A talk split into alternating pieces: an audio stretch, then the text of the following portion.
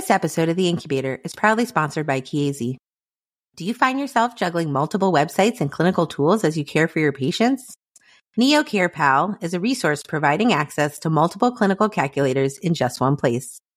To learn more, visit NICUconnections.com backslash Neo Care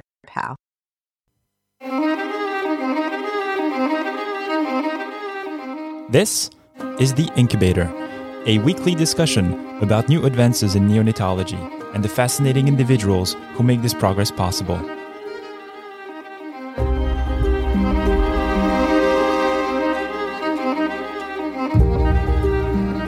I am Dr. Ben Courchia. And I'm Dr. Daphna Yasova Barbeau. We are neonatal intensive care physicians.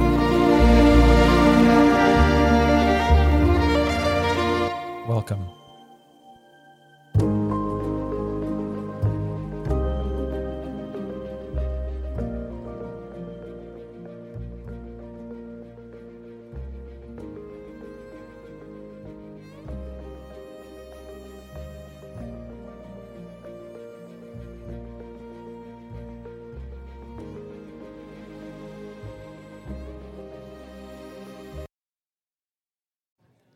Hello, everybody. Welcome back to the podcast. We are at the NEC symposium. Things are wrapping up here, but we have the pleasure of having on with us uh, Cristal Grogan.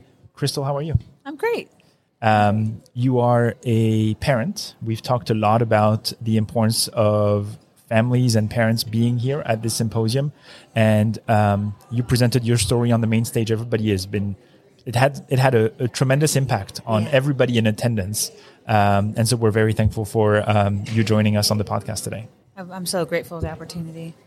Um, I guess my first question is, how is important is it for you to have this um, this tribune, this platform here, where you can share your story and and and have this connection with um, clinicians, other parents, and so on? It's it's a unique opportunity to have. It's one that we don't get a lot as NICU parents, um, especially within um, a space that has such a wide variety of of individuals in the audience that we don't normally get to sit in front of.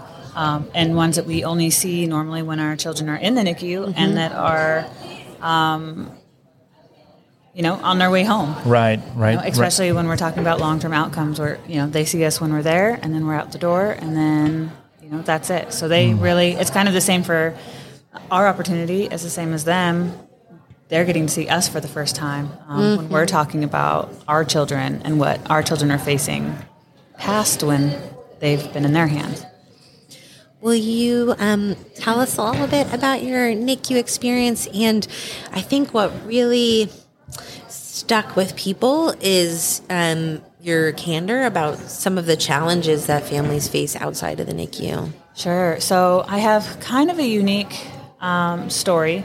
So my son was born overseas in Spain. Um, we had a lot of complex diagnoses, one being necrotizing enterocolitis. Um, and I think most of, of my story is following the NICU.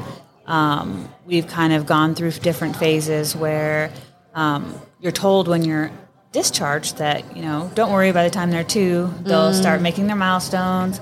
Um, they're going to catch up to their peers. No one will know. Um, there will be no difference. And um, for us, that just that wasn't the case. Um, just kind of everything that could go wrong did go wrong, and as he got older, his um, medical complexities got um, a little more complex at at every stage, and so we kind of hit different phases, and um, suddenly we hit that two-year mark, and we found ourselves in a spot where we were outgrowing all of our services. We were um, you know, our therapist clinics were only going up to a certain age, and um, we just we were too much of everything to fit anywhere within any population in any little you know rare disease or chronic disease group, and so we were just isolated and, and didn't really know what to do. Um, there's really no pathway, and then so once we got older, we kind of all of a sudden transitioned into um, more of the neurological issues that were happening, and and that became even a more isolated, secluded um, factor that we dealt with because, I mean, even adult mental health isn't talked about in today's society. Um, you know, it's not spoken about uh, freely. Right. Um, it's, it's stigmatized. Um, and so having a child that is suddenly being thrown into a psych unit and we're admitted to the psych unit, we, we had no idea what to do. Right. Um, what, what, what was your son's name? My, son, my son's name's Seth. Seth. And you said you delivered in Spain. We did. Uh, was that like a, a tourist uh, incident, or it were you you no. were in Spain? No, my husband at the time was um, stationed in Spain. Fair so enough. we were there for the military. And did you get uh, transferred back to the U.S. at some point, or all the care happened? All the care happened there. He was never um, stable enough to be transferred back to the U.S. Right. So we, we actually were kind of kicked out of the NICU a little early. Our um, neonatologist was the only English speaking neonatologist that would um, that would work with us. Right. Um, I'm, think they're tearing down the Yeah. building next to us. Sorry, but uh, so but uh, this uh, hopefully they're done. Um, how? Um, I'm sorry, Daphna. You. Well, I, I think what you describe is is unfortunately not an uncommon story for for families, and I wonder how much responsibility we have with families of painting a realistic picture and balancing the potential long-term consequences and and hope. I, th- I think we struggle with that as a community. Yeah, I think well, I think a big part of it is, is you know when you have a child that's fragile, especially one that's really sick or really has complex needs. I think a lot of it is fear of saying the wrong thing or not knowing what to say, um, not wanting to give them false hope, You're but at the same time trying to give them hope that you know things are going to be okay, and even in the worst circumstances, that things are going to be okay.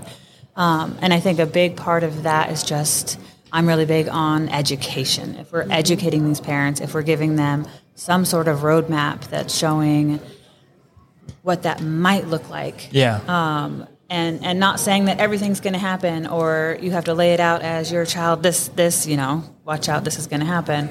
Just a you know some sort of educational pieces that you know are are just available because for us there wasn't um, and I and I see that I see a lot here that that people face especially in the minority um, community that I faced overseas because there I was the minority um, and so there wasn't literature in my language there wasn't literature what an interesting perspective. in general in the U.S. and and so of course there, but it was it's so here I see the flip side, Right. and so I fall into that. You know, I fell into that minority category.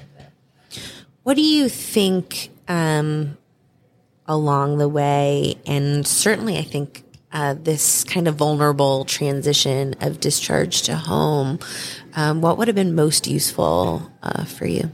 I think just having the care team know that we just want someone to listen. Um, sometimes that's all it is. We want you to lean in and just listen to what our fears are, what our concerns are, um, and just to talk to us. Because a lot of that is just um, you feel like doors are shut, or you feel like you can't go to your care team. You feel like you're going to ask a dumb question, or you feel, um, or if you do ask a question and you get the wrong person answering, and you feel that they don't want to talk to you, you kind of you kind of hold back. So really knowing that your care team cares, Yeah. um, and and is willing to listen and wants to listen, I think is a, is a huge part of um, of having a positive experience. Even if you don't have the answers, even if we don't have that roadmap or the educational pieces, having someone that says, "I'm listening to you. This is your child. Tell me about your child. Um, how are you guys doing today?" And that's not hard. It's not. You're not you're not outlining something that's very difficult to No. just take the time No. and, and open up. Yeah. One um, other thing that you had described that I think the NICU community is really not familiar with, unless you've had personal experiences, um, is the challenges of getting their resources logis- truly logistically in the outpatient setting. And I think um, having parents like you help us understand what that looks like maybe our maybe our anticipatory guidance is is will be different.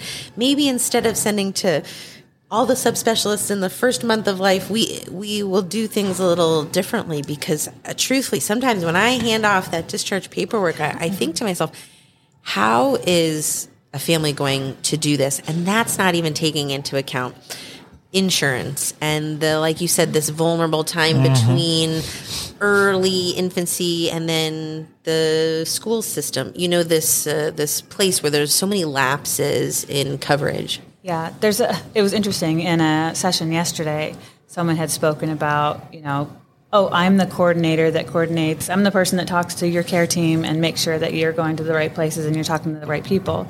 And I sat there and it was just like, for most parents, if they were to be asked, oh, do you have a coordinator? Do you have a healthcare coordinator who's helping you navigate the system? Um, the answer is, well, I'm the coordinator. that's right I, I'm the coordinator as the parent. absolutely Um, and, you know, I think the best advice that I can give parents that don't have that resource at hand is um, some advice I gave last night was if you have a, a caretaker or a doctor that's not listening, that's you just your gut is telling you mm. something is wrong, you have a feeling that there's just more, and they're not listening and they're not saying, you know your child best, mm. tell me about your child, then you don't have the right doctor. Mm. And that's okay because that's just not the fit for your dog. That's just not your fit for your child. Mm-hmm. And and that means that, you know, you have you have a, a network. That's why they call it a, a, a health network. I said so so reach out, see who else within your network you can talk to because some at some point you're going to find the right fit. That's going to open up the fit for the other child for that doctor you didn't fit with that they're going to fit. And then you're going to find your your people and find your doctor. But that's that's the most common piece of advice I give I think right now is well then that's that's not your doctor. Mm. And, and we need to keep looking. I think it's such a good reminder to even us, you know, within the walls of the NICU that parents bring their own set of expertise to the care that nobody else on the team can bring. that's Yeah. so true that's so true we're Chris- there bedside you see things that that you know we're there not 24 7 but sometimes we are You are there the Um, most. and and we're the ones that And see you know consistent. because the nurse has another patient, sometimes one, sometimes more than another one. The physicians definitely have more. So the person that has the most dedication to a patient's bedside remains the parents and the family. Yeah, and having a nonverbal child, especially throughout the year, so he's 12 now, um, is I can tell from across the room if his breathing is different. I Right. can tell if his eyes just don't look right. I can tell if his you know behavior is off and or he's walking different. Um, and I think that's what parents forget bedside. Like they need to know they know their baby the best. It's okay to speak up, um, and for you know the care team to know that you know the parents are there, they're watching. If something um, is happening, they're more than likely going to be the ones to see it first. Yeah. And so it's it's really just a listening experience, learning how to listen. We spend so much effort and money on detection tools to try to catch things a bit early, and we should not dismiss one of the best tools that we have at the bedside. Well, I mean, I love that concept um, that, you know, par- parents are an early detection tool. And I, I wonder how, how do you think we can empower parents? Um, certainly having access to somebody like you who's been there is probably the best thing we can do. But how can we invite participation? Um, what are the words we have to say to families to, to encourage um, their engagement? I I think it starts with the bedside team. I think it starts with the simple if you have a question, there's no wrong questions, there's no bad questions.